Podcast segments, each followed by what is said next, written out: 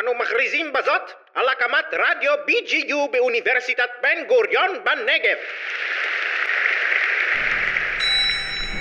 קומה רביעית. ארבע וחצי, ארבע וחצי.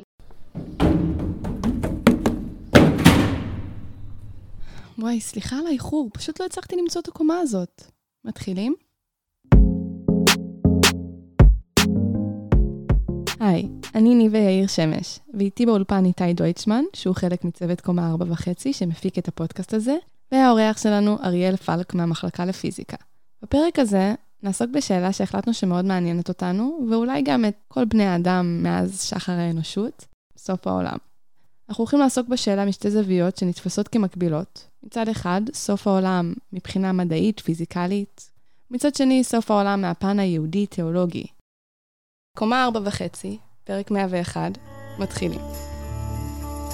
This is the end, my only friend, the end. אז איתי ואריאל, תודה שהצטרפתם, ונראה לי שנתחיל משאלת המינוח. למה אנחנו קוראים סוף? למה אנחנו קוראים סוף העולם? אה, לקץ האנושות? או למשהו שפוגע בכדור הזה ומוחק את כולו? השאלה של הסמנטיקה אצלי מתחברת מאוד לשאלה הפילוסופית. כלומר, מה זה סוף העולם? האדם הוא העולם? אולי אה, אנחנו בעצם אה, על סיפה של אה, מעבר לאנושות חדשה? כל הפודקאסט הזה הוא מאוד גם בשאלה של הסמנטיקה, ונראה לי שכל אחת מהזוויות שאנחנו נראה, היא תיתן את הזווית שלה לסמנטיקה הזאת. זה לדעתי מוביל אותנו ישר לנושא הראשון. מדברים על, על סוף העולם מבחינת היהדות, שתהיה המייצגת שלנו לדתות המונותאיסטיות פה. כמובן שיש לזה זוויות אה, גם בנצרות וגם באסלאם וגם בעוד המון תרבויות, אבל אנחנו פה נתמקד בפן היהודי של זה. אז איתי, בוא תספר לנו. טוב, אז יש הרבה מה להגיד. אה, אני חושב שבתחילת הדיון חשוב לעשות איזושהי הפרדה. אחד מהמוטיבים המרכזיים של היהדות זה מוטיב של שכר ועונש. אה, שאלת השכר ועונש היא שאלה בעייתית. כלומר, אם בן אדם עושה דברים טובים ובסוף לא חווה את, ה, את השכר בעולם הזה, אז זה מביא למשבר אמוני, ולכן נוצר איזשהו פתרון לזה או תשובה לזה, שבעצם זה השכר ועונש בעולם הבא. כאילו, זו התשובה שלהם לזה שרע עכשיו. יש פחד תמידי של אנשים בכללי מסוף. לאנושות יש פחד מסוף, ממשהו שהוא סופי, גם מבחינת החיים שלך. דתות באות ונותנות פתרון לזה באיזשהו מקום. נותנות לך תשובה למה קורה כשזה הכל נגמר פה. זהו, אז יש שיח יהודי מאוד רחב על הסוף הפרטי של כל אדם. גם בעולם הבא, מה יקרה, את הסוגיה הזאת אני רוצה לשים בצד ולהפריד אותה, בגלל שהיא כל כך רחבה. אנחנו רוצה להתמקד דווקא בסוגיה של סוף העולם של כלל האנושות.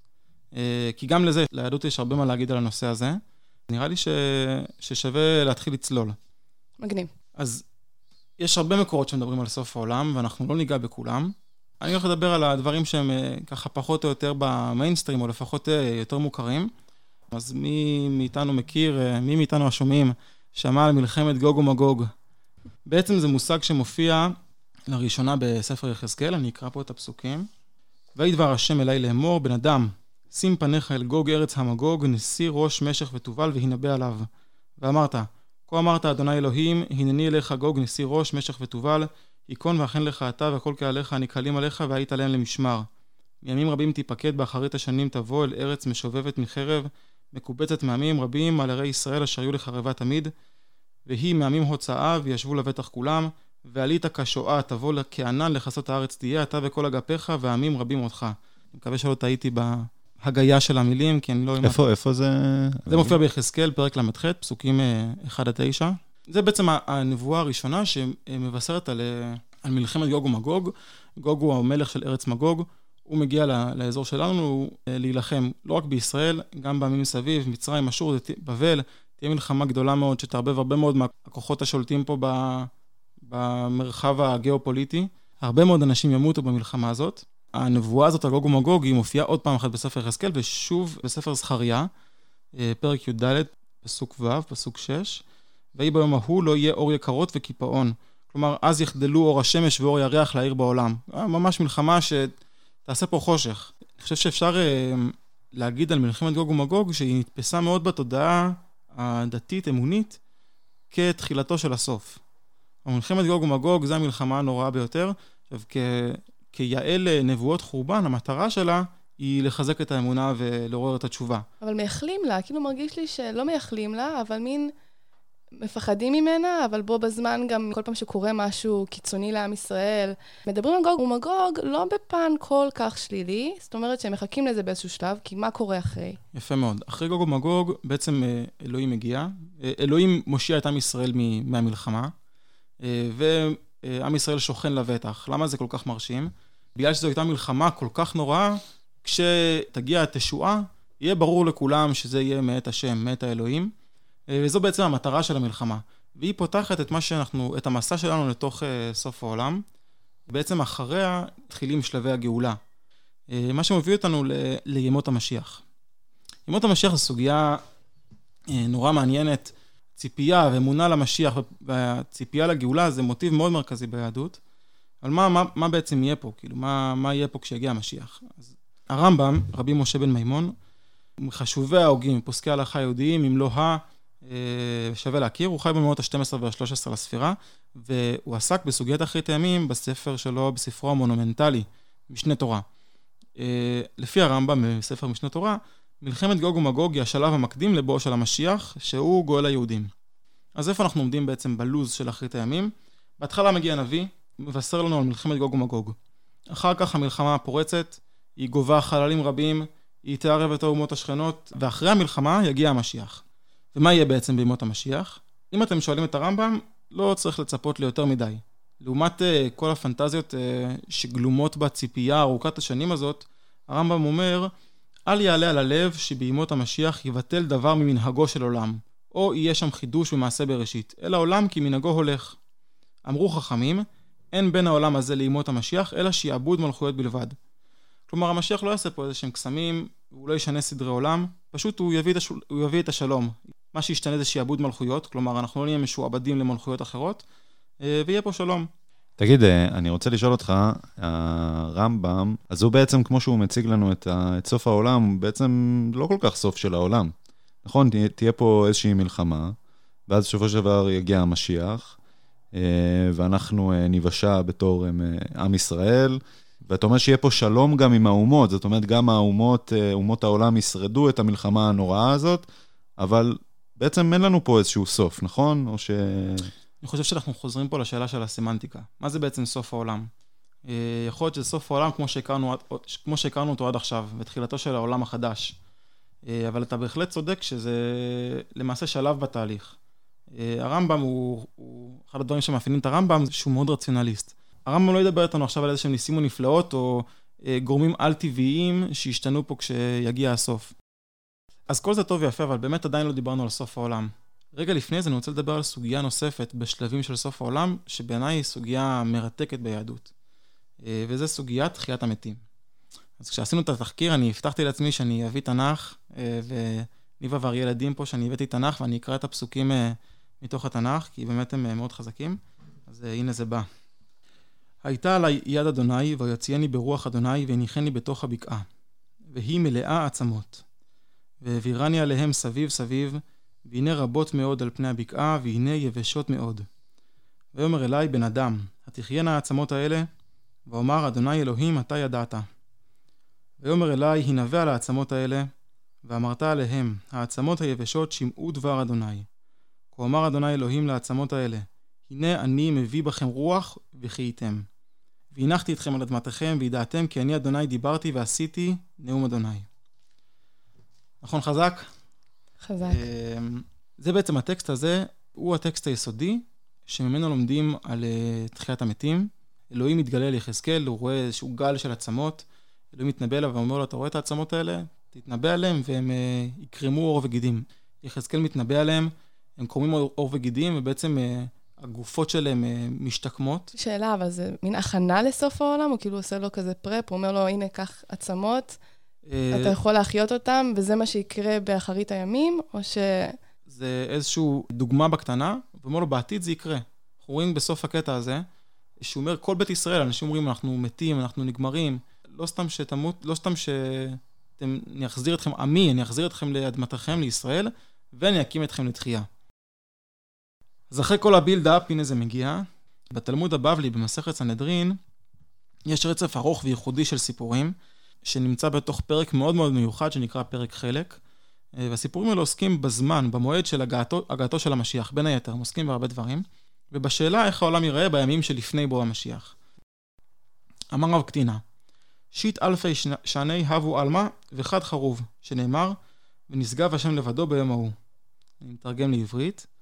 אמר רב קטינה, ששת אלפים שנה יהיה העולם, ואלף אחד יהיה חרב. בהמשך הסוגיה מוסבר שזה קצת כמו אה, סוגיה של שמיטה. שמיטה ביהדות היא מחזוריות של שבע שנים. במשך שש שנים אנחנו עובדים את האדמה, כמו שאנחנו יודעים. בשנה השביעית אסור אה, לגעת באדמה. כל מה שיוצא מהאדמה הוא הפקר. מקבילים את זה בעצם לדרשה של רב קטינה, שהוא טוען לששת אלפים שנה העולם, אה, עולם מחיה, כמו שאנחנו מכירים, ועוד אלף אחד הוא יהיה חרב. יש פה איזה מחזוריות, ואחר כך אחרי האלף הזה עוד פעם ששת אלפים שנה הוא יהיה, יתקיים, ועוד אלף שנה הוא יהיה חרב. מתי זה קורה אצלנו? מה זה אומר הששת אלפים שנה האלה? אנחנו חיים היום בשנת אה, התשפ"א, ה' זה מסמן את האלפים, אה, תשפ"א זה גימטריה, אה, בחישוב מהר זה מראה שאנחנו נמצאים בשנת 5781, שנת 6000 תהיה עוד אה, 219 שנה, אומר בעצם 2240. אה, זה אומר שבעוד 219 שנה, כן. העולם חרב מבחינתם. נגמר. מתחיל, אה, נכון? מתחיל. אמרת אלף ואחד שנים אחרי זה מתחיל החורבן. שאלה טובה, שואלים אם, ה, אם החורבן מתחיל כאילו ב... בתאריך הזה? בתאריך הזה, כאילו לסוף האלף או בתחילת האלף הבא מתחיל החורבן. בכל מקרה, הוא עומד חרב במשך, אה, במשך אלף שנים. כלומר, הוא יחרב... אז יש לו שמיטה בעצם. כן. אחלה מודל, כאילו, להתרענן ולהתחדש. זה, עושים את ההקבלה בגלל גם המספרים, שזה אחרי 6,000 שנה, זה כאילו 6 שנים, ואז מגיע, כן. מגיע אלף השנים של השנה השביעית. כן, כן, זה הקבלה, המספר 7 הוא מספר אה, טיפולוגי, טיפולוגי אה, כן. גם במקרא, וההקבלה היא לא של פרשנים, היא כבר בהמשך הסוגיה. הרב טינה בעצם דורש מפסוק. אה, הוא דורש מהפסוק, ונשגב השם לבדו ביום ההוא. הוא דורש מהאות ו' של ה"ונשגב". למה כתוב ונשגב"? האות ו' זה אומר 6,000 שנה, אחרי 6,000 שנה, אה, השם יהיה לבד פה. זה מה שקורה פה. רציתי לשאול מקודם, מה מבחינת היהדות קורה בסוף העולם? כאילו, מה, מה יהיה פה? אז אתה אומר ריק, באיזשהו מקום. לכאורה ככה עולה מהדברים, למרות זו שאלה טובה. יכול להיות שכל אחת מהתשובות שהצענו קודם, היא אה, תשובה מעניינת לשאלה הזאת, מה יקרה פה בסוף מבחינת היהדות. אה, בגלל שיש לנו בעצם את העולם הבא, אז אולי אנחנו, לא, אולי אנחנו לא כל כך מפחדים, כי העולם הבא הוא לא נחרב. הרב קטינה לא מדבר על גוג ומגוג? רב קטינה יכול להיות שהוא מדבר על גוג ומגוג, אבל לא בדרשות האלה. הוא בעצם מדבר על חורבן העולם, לגמרי. נגמר העולם, העולם מלכתחילה נועד להיות 6,000 שנה. אוקיי. אה, אז אומר... הוא מדבר על סוף שלא קשור בנו.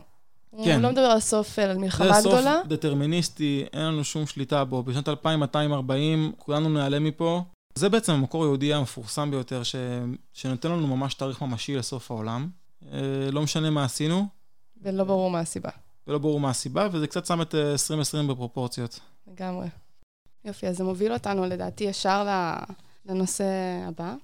מחבר אותנו לפן המדעי. אז, אה, אז בוא, אריאל, בוא תספר לנו קצת אה, מה יוביל לסוף העולם, מה, מה התרחיש שהכי צריך להפחיד אותנו. אוקיי, okay, אז אני חושב שזה קצת בעייתי באמת לחלק את ה... את התרחישים לתרחיש שהוא הכי מפחיד, הכי פחות מפחיד, אה, לתת אה, סקאלה כזאת. יש הרבה אופציות אה, לסוף העולם. כמו שאיתי גם סיפר לנו, זה גם הרבה עניין של סמנטיקה, למה אנחנו קוראים סוף העולם. קץ האנושות, קץ היקום, אה, יש לנו הרבה סוגיות שאפשר אה, לדבר עליהן. אנחנו רצינו להתמקד אה, קצת בפן האסטרונומי, אה, קודם כל לדבר על השמש שלנו, על מערכת השמש, אה, לדבר קצת על אסטרואידים, אה, ואולי נדבר על עוד כמה תרחישים שעשויים להוביל אותנו. כן, לקץ האנושות. כשאנחנו קראנו זה כזה, הכי בלט לנו, זה היה כזה מות השמש ופגיעת אסטרואיד.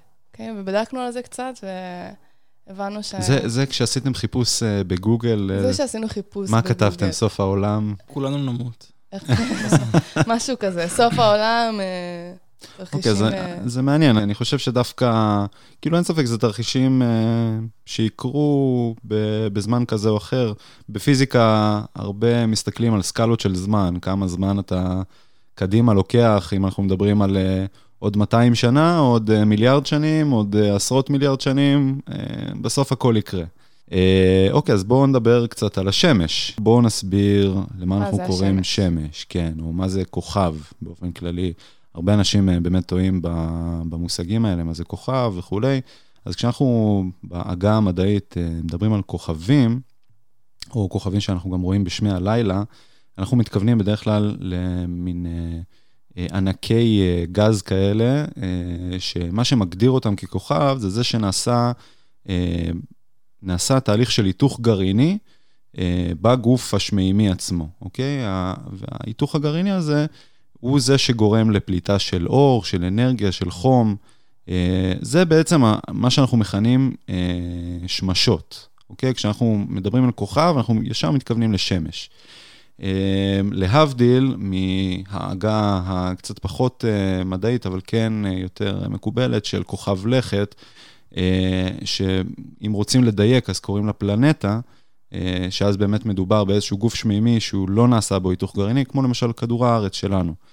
אה, אז איך, איך רואים את כדור הארץ? כאילו, אם אנחנו מתרחקים מאוד, ואנחנו מסתכלים על כדור הארץ, אנחנו לא רואים אותו כ, כנקודת נכון. אור מנצנצת. לא, אנחנו, אם אה, נתרחק מאוד, באמת אה, לא נראה אותו. אה, אנחנו רק רואים את האור שהוא מחזיר מפני השמש. זאת אומרת, האור מהשמש פוגע בכדור הארץ, ואנחנו רואים את הקרינה שמוחזרת אלינו. כן, יש גם מובן, גם, יש אורכי גל שונים, שהם לא, לאו דווקא בתחום האור הנראה, אה, כי נגיד כדור הארץ הוא גם גוף אה, יחסית חם ביקום השומם, אז הוא כן פולט אה, למשל לאורכי גל של אינפרה אדום, אז אולי אפשר לאתר אותם, אבל גם זה יחסית מאוד מאוד אה, קר לשאר, ה, לשאר הגופים השמימיים. כשאשתי אה, מצביעה על השמיים ואומרת לי, זה נוגה, זה מאדים, זה צדק, כן. בעצם זה האור של השמש שמוחזר מהם. נכון. מי שעשה תצפיות, אז אה, באמת רואים דרך הטלסקופ את האור של השמש מאיר את, אה, את הפלנטות הללו, אה, וזה בעצם מה שאנחנו רואים. אם אנחנו רוצים לדבר על סוף העולם, אז באמת להתייחס לשלבים שונים בחיים של שמשות או של השמש שלנו, שהיא ככה איפשהו באמצע חייה, איך יודעים את זה? איך יודעים שיש פה דדליין? איך יודעים שיש פה דדליין? זו שאלה טובה. אני חושב שפשוט מסתכלים הרבה מאוד על הרבה מאוד כוכבים. אנחנו יודעים היום להבדיל איזה חומרים נמצאים, עוברים היתוך גרעיני בכל מיני כוכבים, לפי אורך הגל שהם פולטים, שאנחנו קולטים בטלסקופים שלנו. לפי החומרים השונים שעוברים היתוך גרעיני, אנחנו יכולים להבין באיזה שלב אותו כוכב נמצא בחייו. מה שקורה זה שכשכוכב אה, מתחיל את חייו, אז הוא בעיקר עובר היתוך של מימן, זה היסוד הכי קל, והוא היסוד שהכי באמת אה, קל גם להתיך אותו. ככל שהזמן עובר והאנרגיה הולכת ומתכלה, אז הטמפרטורה בליבת הכוכב הולכת ועולה, ואנחנו עוברים להתיך באמת יסודות יותר ויותר כבדים. ככל שהיסודות יותר ויותר כבדים, אז אנחנו מבינים שבאמת הכוכב הוא כבר הולך ונהיה יותר ויותר בוגר, עד שאנחנו מגיעים לאיזשהו סף מסוים של יסודות כמו פחמן או חמצן, ששם אנחנו כבר אומרים, אוקיי, כנראה שהוא הולך אה, לגבוה. משם הוא כנראה הולך אה, למות. אם נדבר באמת על השמש שלנו, אה, אנחנו היום משערים שהיא אה, התחילה את חייה לפני משהו כמו 4 מיליארד שנים.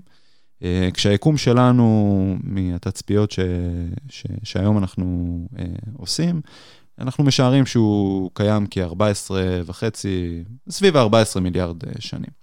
והיום השמש נמצאת במצב שבו היא נקראת ננס צהוב. זה איפשהו על הסקאלה של אמצע החיים. למה קוראים לה ננס? כי זה, זה איזשהו שם מקובל, אה, גוף בגודל שלה. אה, וצהוב כי באמת אה, היא נראית פחות או יותר צהובה בעיניים שלנו. טוב, תגיד לילד לצייר שמש, הוא ייקח כן, טוש בדיוק. בדיוק. כרגע אנחנו עדיין בעצם שורפת מימן. כן, השמש שלנו עדיין שורפת מימן, רוב הדלק הוא מימן. אני חושב שיש גם שיעור קטן של הליום שמותח. זה שיעור מאוד מאוד אה, קטן, ויש עוד יסודות נוספים, אבל באמת, השלב העיקרי שהיא מתיחה זה עדיין מימן. לכן אנחנו גם יכולים להגיד אה, שאנחנו בטוחים מהבחינה הזאת. בעוד אה, כשישה מיליארד שנים, אוקיי, אז כבר אפשר להיות, לנשום לרווחה, שישה מיליארד שנים. איתי דיבר איתנו על אה, 200 שנה, או על סדר גודל הרבה יותר קצר, אז אצלנו בעולם הפיזיקלי, עוד שישה מיליארד שנים השמש שלנו תגיע כנראה, פחות או יותר, לסוף uh, חייה. עכשיו, uh, במה יתאפיין סוף חייה? אז כמו שאמרתי, השמש תתחיל להתיך באמת uh, יסודות יותר ויותר כבדים. ומה שיקרה זה שהיא גם תלך ותגדל פיזית, תהפוך להיות אה, משהו שנקרא ענק אדום. בתהליך הזה, מה שקורה זה שהליבה של השמש אה, תתכווץ הרבה יותר דווקא, והטמפרטורה בליבה מאוד מאוד תתחמם, אבל במקביל, השכבה החיצונית של השמש תלך ותתרחב, בשלב מסוים גם תבלע את כל אה, הפלנטות שנמצאות אה, בדרך, אה, גם אותנו, את כדור הארץ. אז באתי לשאול מה קורה לנו. כן, אז- אנחנו אז ניבלע על ידי השמש בשלב כזה או אחר. ו- בהתחלה יהיה פה סתם חם ונתחיל להרגיש שזה... כן, אנחנו נתחיל להרגיש עלייה בטמפרטורה. זה תהליך של כמה זמן? אם אנחנו מדברים על תהליכים... שאלה טובה, אני לא, לא בקיא מספיק בסקלות של הזמן, כמה זמן תהליך כזה לוקח. אני יכול לשער שבטח אה, מיליוני שנים, משהו כזה. אני מקווה זה שהם... קשה, קשה לדמיין כאילו את, ה, את המושגים האלה במיליוני שנים, זה כן, לא, כן. לא כל כך נתפס. נכון, ל... נכון, בעיניים ליצורים מול- חיים, אה, כן, אני בהחלט. מקווה שזה מספיק זמן להעמיס את החלליות ו... כן, כן, ולברוח. בהחלט. אה, אני לא יודע אם האנושות תתקיים אה, כל כך הרבה שנים קדימה.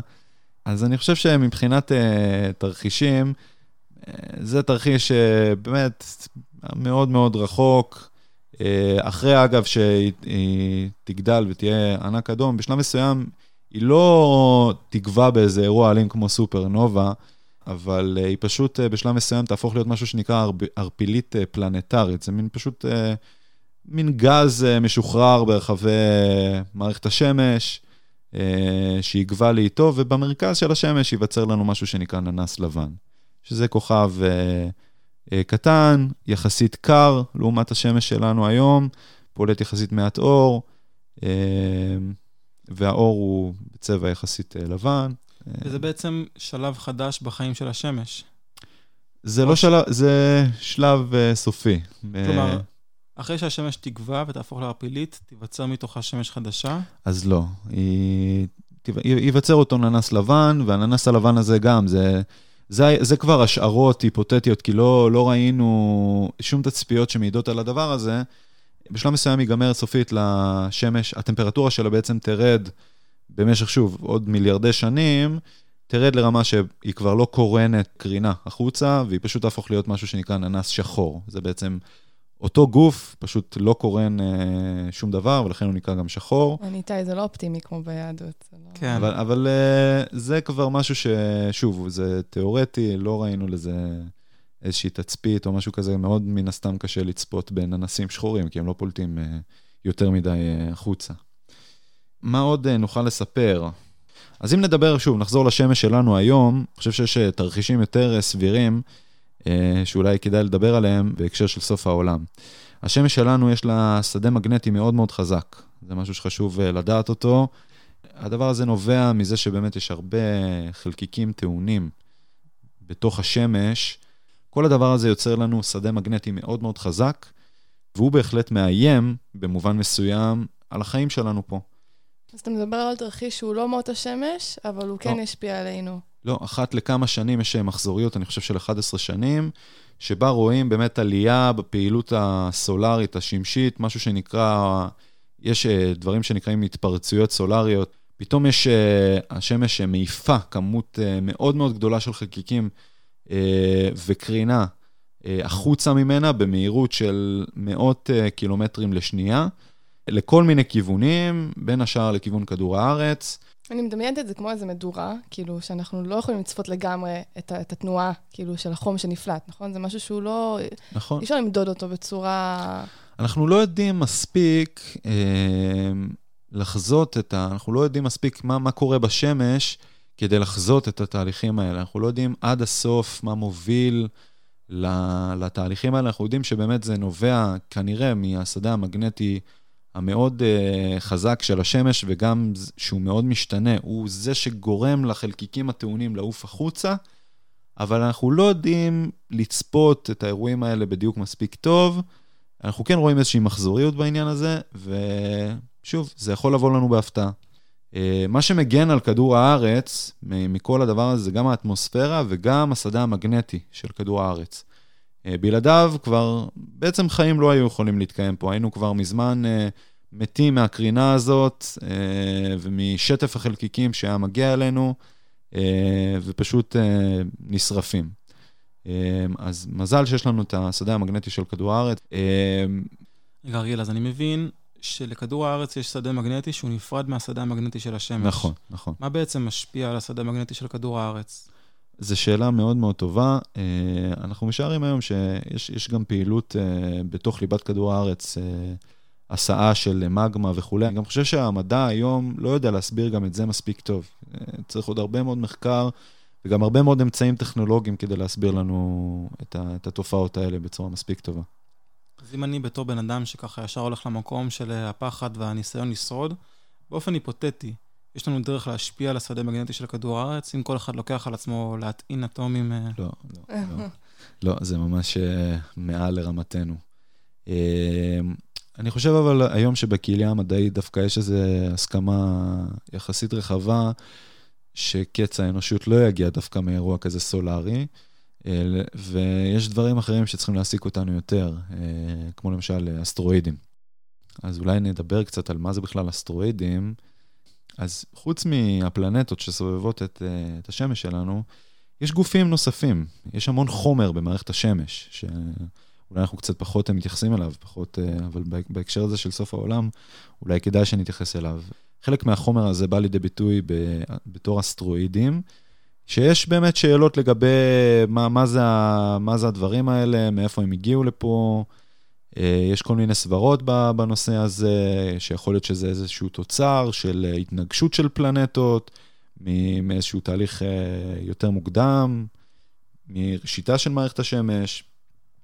בסופו של דבר אסטרואידים זה גופים שהם הם גופים קרים, הם לא, לא עוברים איזשהו היתוך גרעיני או משהו כזה כמו שדיברנו על כוכבים, והם גם יותר, קרים, הם יותר קטנים מפלנטות. מה המקור שלהם? כאילו... אז, אז, אז זהו, זו שאלה טובה. הם חלק מהחומר שמרכיב את מערכת השמש שלנו, שהוא שריד של אותו פרוטוסטאר שהיה ב, בראשית היקום יחסית. והוא מתעופף לו. ו- ויש לנו בעצם חגורות אסטרואידים, יש חגורת אסטרואידים מפורסמת, אה, אה, שהיא נמצאת אה, אחרי, באמת, ה- יש את הפלנטות שיותר קרובות שיותר קרובות לשמש, כדור הארץ נמנע מדהים, איתם. מדהים, אתה, אתה מסביר לי את זה כאילו אתה מסביר על מה קורה מאחורי ראגר או משהו. כן. אני לא, לא יודעת מה לדמיין בכלל. כן, יש לנו את כוכב אה, חמה, אחרי זה את, אה, יש לנו את נוגה, כדור הארץ, מאדים, זה הכוכבים, כוכבי הלכת המוצקים, הפלנטות המוצקות. לאחר מכן יש לנו את חגורת האסטרואידים, ולאחר מכן יש לנו את מה שנקרא ענקי הגז, שזה שבתאי, צדק, נפטון, אורנוס.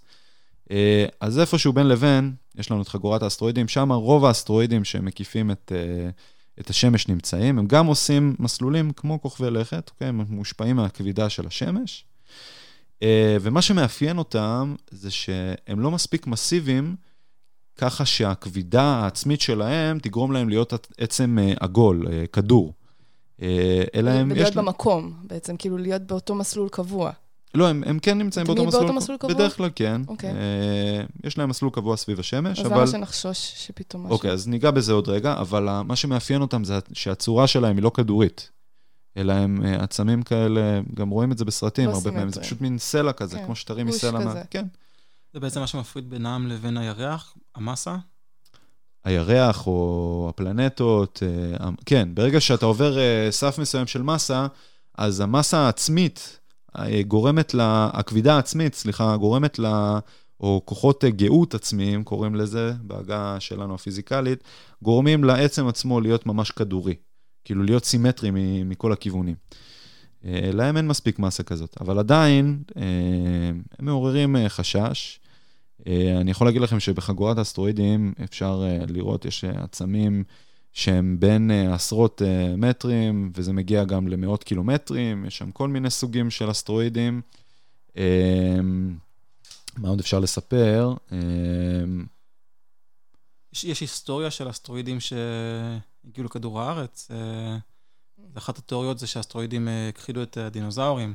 זה ככה... נכון, זה היום הסברה המקובלת בקהילה המדעית, שאסטרואיד... גרם להכחדת הדינוזאורים. מה בעצם היחסים בין, בין האסטרואידים האלה, שבכלל נמצאים, אה, לכאורה החגורה הזאת נמצאת רחוק, רחק מאיתנו, לבין כדור הארץ שלנו, ש... אוקיי, okay, אז מה שמעניין uh, להבין, זה שחוץ מחגורת האסטרואידים, יש uh, אסטרואידים נוספים שסובבים סביב השמש, וחלקם, uh, יש להם מסלולים שחופפים למסלול של כדור הארץ במידה מסוימת. מה זה אומר מידה מסוימת? זה אומר אה, מיליון, מיליון ומשהו קילומטרים, אה, יכולים להפריד בין המסלולים. ליד הבית. כן, בדיוק. אה, זה נחשב אה, קרוב במונחים האסטרונומיים, ויש אה, סבירות, אמנם מאוד מאוד נמוכה, מאוד, כאילו אני מדבר פה על uh, מאיות האחוז uh, לאיזושהי פגיעה או לאיזושהי... בדרך כלל מה שאנחנו מדברים ב- באסטרופיזיקה, אנחנו מדברים, או אסטרונומיה, אנחנו מדברים על uh, השפעה של כדור הארץ על, על אותו מסלול של האסטרואיד. אם האסטרואיד יהיה קרוב מספיק לכדור הארץ, אז הכבידה של כדור הארץ תשפיע על המסלול של האסטרואיד, ואולי תגרום לזה שהוא יוסט ממסלולו ככה שהוא יפגע ב... בכדור הארץ, הוא ממש ייפול לכדור הארץ. בדרך כלל הוא לא עושה את זה, הוא פשוט נע סביב השמש במסלול אליפטי, כמו כל uh, הפלנטות וכל הגרמים השמימיים שנמצאים אצלנו במערכת השמש. כשאנחנו רואים את הכתבות האלה על אה, תתכוננו בעוד אה, ככה וככה אסטרואיד פוגע בכדור הארץ, זה פייק ניוז, או שזה סתם... אה, ש... לרוב, כן. תראו, אה, חשוב גם לדעת שכל הזמן אה, נופלים דברים לכדור הארץ, אה, בדרך כלל חלקיקי אבק. אה, לפעמים גם אסטרואידים אה, שהופכים למטאורים. אה, מטאור, אגב, זה ברגע שהאסטרואיד נכנס, נכנס לאטמוספירה, אז uh, אנחנו קוראים לאסטרואיד מטאור. אז באמת, זה קורה כל הזמן, הדברים האלה. בדרך כלל פשוט האסטרואידים ש... שפוגעים בנו הם מסדרי גודל מאוד קטנים, הם בדרך כלל נשרפים באטמוספירה ובכלל לא מגיעים לקרקע. זה כשאנחנו רואים בעצם, נגיד, מטר מטאורים. נכון, בדיוק. זה, זה, זה בדרך כלל חלקיקי אבק כאלה ואחרים. אחת ל... יש, כן, יש איזו כתבה כזאת או אחרת על איזו סבירות שעכשיו יש איזה אסטרואיד שמתקרב. מתקרב. מתקרב, אבל שוב, זה במונחים באמת מאוד מאוד אה, לא, לא סבירים לפגיעה. אה, כשזה עולה מעל איזה מאית אחוז מסוימת, אז מתייחסים לזה בתור איזה עצם שצריך לשים לב אליו. אוקיי, ואז מה עושים? כאילו, אנחנו מכינים את עצמנו לתרחיש כזה? אוקיי, קודם כל... על ש... אז קודם כל, חשוב לדעת ש... בעשרות שנים האחרונות יש גדלה מודעות לנושא הזה בקהילה המדעית, בנאסא, בכל מיני סוכנויות חלל למיניהם. יש תוכניות, תוכניות בעיקר כרגע למיפוי של עצמים אה, קרובי ארץ, זה נקרא. אה, הרבה מאוד טלסקופים ברחבי העולם משמשים לאותה מטרה, לעקוב אחרי אותם אה, עצמים קטנים, אסטרואידים שמאיימים עלינו, ולעקוב אחרי המסלול שלהם, לראות שאין איזה שינויים דרסטיים, כדי באמת שנוכל להכין את עצמנו ליום שבו אולי אסטרואיד אה, יפגע בכדור הארץ. ויכול להיות שזה יבוא לנו בהפוכה, יכול להיות שכמה שלא נתכונן, בסוף יגיח איזה אסטרואיד משום מקום, יילכד במסלול של כדור הארץ, או יוסט על ידי כדור הארץ, ויפגע בנו. ויגיע קץ האנושות, או תראו, יש, יש גם תרחישים פחות... אה, הוא ייצור עוד מכתש נחמד. כן, יכול לעשות פה uh, כל מיני מכתשים, יכול למחוק עיר, אז באמת uh, יכול להיות שלא נוכל להתכונן לזה. לצורך העניין, עכשיו אנחנו, אנחנו יושבים באיזשהו מכון uh, מעקב כזה, באיזה מצפה כוכבים, וזיהינו אובייקט uh, חשוד. כן. זה שמתקרב לכדור הארץ. אנחנו רואים שהוא uh, מתקדם, מתקדם תדיר לכיווננו, מה יש לנו לעשות? כלומר, איזה, איזה אפשרויות אנחנו כבר רואים שזה קרב אלינו, האם יש לאדם אפשרות אה, למנוע את זה? אם זה להסיט אותו מהמסלול או לפוצץ אותו? אז זו שאלה מצוינת. אני יכול להגיד ששוב, לא קיים היום איזשהו, ככל הידוע לי, כן? לפחות משיטוט באינטרנט, איזשהו מערך מסודר לטיפול אה, באסטרואיד שעומד לפגוע בכדור הארץ. התרחישים שמדברים עליהם, כשאם וכאשר נגלה כזה אסטרואיד, אה, יגיח, אה, שעשוי לפגוע בכדור הארץ בתרחיש אה, יחסית סביר, אז קודם כל, קבועי הזמן פה מאוד חשובים. חשוב שנגלה את האסטרואיד כמה שיותר מוקדם, כי ככל שיהיה לנו יותר זמן לתכנן מה אנחנו עושים, ככה כנראה שנתכונן לזה בצורה יותר טובה.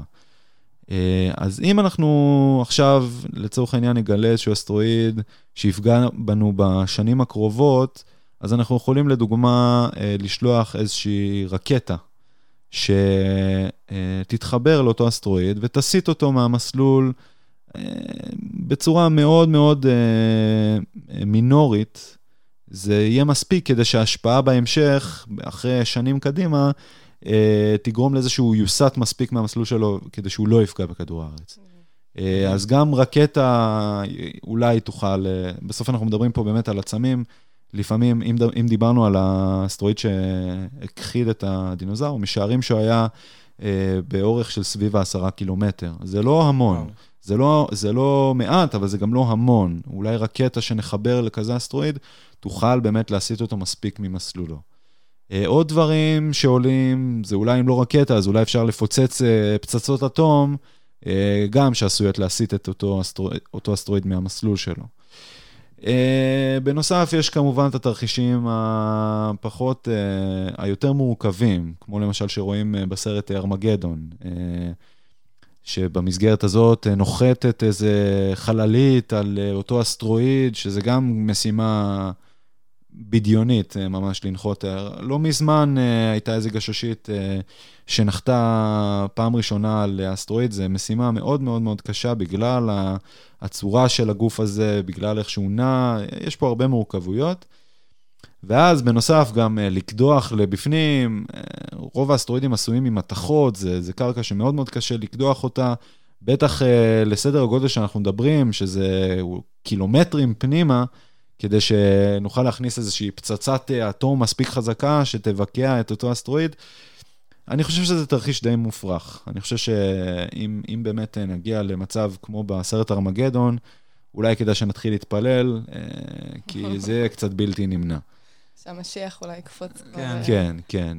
אני מניח שבכל מיני סוכנויות חלל כאלה ואחרות, בטח יש להם תהילים ב- במגירה העליונה. בארסנל, כן. אולי, אולי הם גם אה, מפתחים טכנולוגיות נוספות, אה, שאני לא מודע אליהן, זה לפחות ככה מבירור קצר שלי, אה, מה שהיום אה, יכולים לעשות. מגניב. טוב, אז אה, אם אה, דיברנו כבר על הנושאים האלה, ודיברנו בדרך כלל על תרחישים שאנחנו מכירים אותם מסרטים כאלה ואחרים, אז בואו נדבר רגע על אה, עוד איזה אירוע מאוד מאוד אלים שקורה ביקום שלנו, שהתחלנו באמת אה, לצפות בו בעשרות שנים האחרונות, וזה משהו שנקרא התפרצויות אה, קרני גמא. זה אירוע שבו באמת נפלטת כמות אה, היסטרית של אנרגיה לכל עבר, זה מגיע מכל מיני גופים, מגלקסיות אחרות, אה, אנחנו קולטים את האירועים האלה, ומשערים היום שהגורם להם זה באמת אה, סופרנובות, של גופים מאוד מאוד מסיביים. גריאל, מה זה גלי גמא? קרני גמא זה סוג של קרינה, זה קרינה אלקטרומגנטית, שהיא מאוד מאוד אנרגטית, היא מביאה איתה המון המון אנרגיה, ובגלל שהיא כל כך אנרגטית, אז היא, היא באמת יכולה ממש, אה, לצורך העניין, תאים ביולוגיים, אם הם נחשפים לקרני גמא, הם ממש נהרסים. זה ממש אה, גורם למותם. קרני גמא מופיעים גם בכל מיני תהליכים גרעיניים כאלה ואחרים, אבל פשוט פה אנחנו מדברים על עוצמה כזאת של אנרגיה, שהיא פשוט מכחידה כל מה שבדרכה. למזלנו, היום אנחנו רואים את התופעות האלה באמת אה, מגרמי שמיים מאוד מאוד רחוקים, מגלקסיות אחרות, אה, מרחקים של באמת אה, אלפי שנות אור, מיליארדי שנות אור, זה לא, לא, לא זוכר את הגדלים, כן, אבל זה באמת מאוד מאוד רחוק. אבל אה, צריך להבין שאירוע כזה יכול אה, לקרות גם, מ- שוב, ממקום שהוא לא צפוי. אנחנו לא מכירים את כל גרמי השמיים ביקום אה, או בגלקסיה שלנו. יכול להיות שיש איזה כוכב עכשיו שהוא, על, שהוא כוכב מסיבי, יש לו מסה מאוד גדולה, הוא הרבה יותר מסיבי מהשמש. יכול להיות שהוא יהפוך להיות איזה סופרנובה, אירוע כזה של סופרנובה. אנחנו לא יכולים לעקוב אחרי כולם גם. נכון, לא יכולים לעקוב. אה, ויכול להיות שתהיה איזה כוכב שפשוט יבוא למותו בסופרנובה מאוד מאוד עוצמתית ויירה קרני גמא לכל עבר, ובין השאר אה, ימחק את החיים על פני כדור הארץ, ויחד עם זה נראה לי את כל מערכת השמש והכל, זה באמת... אתה אומר שהתעסקנו כאילו בשמש, אם יקרה, אם היא תדעך, אם כאילו, אבל בסוף מה שיכול לקרות זה שבכלל גלקסיה, בגלקסיה אחרת, אני לא יודע אם בגלקסיה אחרת, אבל בגלקסיה שלנו לצורך העניין יכול להיות איזה כוכב מסוים, בגלקסיה שלנו יכול להיות כוכב מסוים, ש... שיתפוצץ לכדי סופרנובה שתביא להכחדת אה, חיינו פה. היום אנחנו רואים סופרנובות באמת, ב... בעיקר ב... במקומות מאוד מאוד, אה, זה אירוע יחסית אה, נדיר מה- בתצפיות שלנו, ואנחנו רואים את זה ממקומות מאוד מאוד רחוקים, שלא כל כך משפיעים, רק הקרינה שמגיעה היא, היא באמת יחסית קלושה, אבל הפוטנציאל של אירוע כזה הוא באמת הרסני מאוד. יש מחשבים שכבר מנסים, אה, אולי, לא אנחנו בני אדם, אבל באמת שאולי המחשב ידע ל- לעקוב אחרי כל התרחישים שמסביבנו? לא, אין לנו כוח חישוב אה, ברמה כזאת. אה, אמרנו קודם שתהליכים כאלה, תהליכים של מיליוני שנים, אז בעצם החיסרון שלנו בהקשר הזה זה חוסר היכולת שלנו לתפוס את הכל, נכון. לתצפת על הכל, כי זה לא משהו שקורה לא, פתאום. נכון, נכון, נכון. אה, האמת שזה זה גם אה, מעניין, כי ככל שה... זה איזשהו, לא יודע אם פרדוקס, אבל אה, זה משהו, סוגיה מדעית כזאת, שככל שאנחנו יודעים יותר, זאת אומרת, אנחנו, הטכנולוגיה משתפרת, אמצעי התצפית משתפרים, אנחנו מגלים עוד ועוד תופעות שעשויים להביא את. חורבננו, בדיוק. היה- ה- הסיפור של סופרנובה וקרני גמא זה יחסית מעשרות שנים האחרונות, זה לא משהו מאוד uh, ותיק. אה, אז זה משהו שחשוב uh, גם uh, להכיר אותו.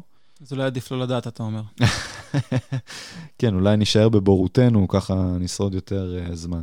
ואם כבר אנחנו מדברים על uh, סוף העולם, אז אולי נדבר קצת על uh, סוף היקום. אמרנו שזה- שנגיע, אנשים, אני קצת... כן. קדימה, מלחיץ. קדימה. לא, בינתיים, בטווח, כאילו אם זה מיליון שנה קדימה, אז אני... אבל גם אמרנו שאנחנו מתחילים בקטן ו- ועולים, אז זה, זה נאמר. כן, אז uh, לגבי היקום עצמו, uh, לפחות היום, אנחנו, כמו שאנחנו מתצפתים ומסתכלים על היקום, אנחנו רואים שהיקום שלנו, אנחנו סוברים שהוא התחיל באמת מהמפץ הגדול, הוא התפשט לכל עבר, ועם השנים גילינו שהוא לא רק שהוא מתפשט, הוא גם מאיץ את התפשטותו. ככל שהזמן עובר, הקצוות של היקום אה, מתפשטות יותר ויותר מהר החוצה. מה שגורם אגב להתפשטות הזאת זה משהו מאוד כזה עמום שנקרא אנרגיה אפלה. לא, זה ה-black matter. זה- זה- לא, זה, זה חומר אפל, זה כבר? משהו אה, אחר. יש חומר אפל ויש יש אנרגיה אנרגיה אפלה? אפלה, שזה אוקיי. בכלל ככה משהו שאנחנו לא יודעים זה עליו. שם קוד למשהו שלא יודעים עליו לא כלום. יודעים כלום. אפל, כן, זה אפל מאוד. אה, אנחנו משערים שזה מה שגורם להתפשטות המואצת של היקום.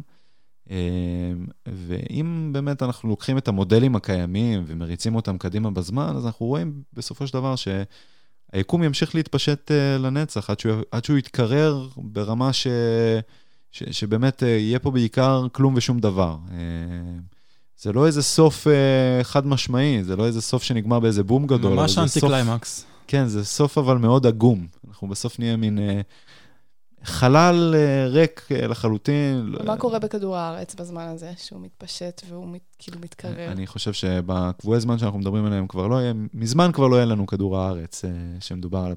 כל האנרגיה בעצם ב, ביקום תלך ותיעלם, הוא ילך ויתקרר, אה, כתוצאה מזה שכל האנרגיה ת, תתפשט על פני. מרחב הרבה יותר גדול. אני חושב שברמה הפילוסופית זה נורא מעניין שלחיים או לאנרגיה ביקום יש סוף. זה אולי, אולי עומד בסתירה קצת לאיזשהן גישות פילוסופיות שאומרות שהכל מחזורי. פה מדבר על איזשהו סוף אובייקטיבי, קבוע, טוטאלי, שלא מסתדר עם אה, העולם הפוסט-מודרני שלנו. תראה, זה, הכל יכול להיות. יכול להיות שנגלה איזו תגלית חדשה שפתאום תהפוך את התיאוריה על פניה, ונגלה שהולך להיות, אה, במקום אה, התפשטות אה, מואצת, תהיה התק-. התכווצות חזרה לכדי המפץ הגדול, והכל יקרה שוב. גם היו תיאוריות כאלה, אגב, בעבר, לפני שגילו שהיקום, שההתפשטות שלו מואצת. אז זו שאלה טובה. בסוף, במדע, ככל שהזמן עובר, אנחנו מגלים יותר ויותר. תיאוריות מתהפכות, משתנות, מי יודע, אולי נגלה איזה משהו חדש. לא יודעת מה איתכם, אבל כל פעם שאני שומעת על אסטרופיזיקה, אני חושבת לעצמי, איך לעזאזל בני אדם יודעים את הדברים האלה? לא יודעת, אני גם מסתכלת על הירח ואומרת לעצמי, איך לעזאזל בני אדם הגיעו לשם? אז uh, נראה לי שאנחנו נגיד את זה ככה. הסתכלנו על שאלת סוף העולם דרך שתי משקפות. המשקפת היהודית-תיאולוגית, שמדברת איתנו על שלבים, שבסופם לאו דווקא מגיעים לסוף סופי בהחלט, אלא קצת יותר כמו שנת השמיטה, שנה שבה נותנים לאדמה לנוח, אבל אחר כך זורים זרעים, ומשהו חדש יצמח בסוף, משהו חדש יקרה כאן. והסתכלנו על הנושא גם דרך המשקפת המדעית, שחשפה בפנינו תמונה קצת יותר דטרמיניסטית, שבה הסוף הוא אולי סוף, אבל אני חייבת להגיד שהיא הרבה פחות מלחיצה ממה שציפיתי. אז הסיכוי שמטאור יפגע כאן הוא די נמוך, אה, וגם הסיכוי שהשמש פשוט אה, תתפוצץ הוא די נמוך, וזה גם, כמו שהבנו, לא באמת התהליך. אז אני חושבת שאפשר להגיד שיהיה בסדר, שיש לנו דברים קצת יותר מהותיים לדאוג בהם כרגע. אז תודה שהאזנתם, אני מקווה שנהנתם. תודה לאריאל פלק ואיתי דויטשמן על השיחה המעניינת הזו. ותודה לצוות קומה ארבע וחצי, שתחקר, הקליט וערך את הפודקאסט הזה. מקווים שאהבתם. נתראה בעולם הבא. סוף העולם, סוף העולם.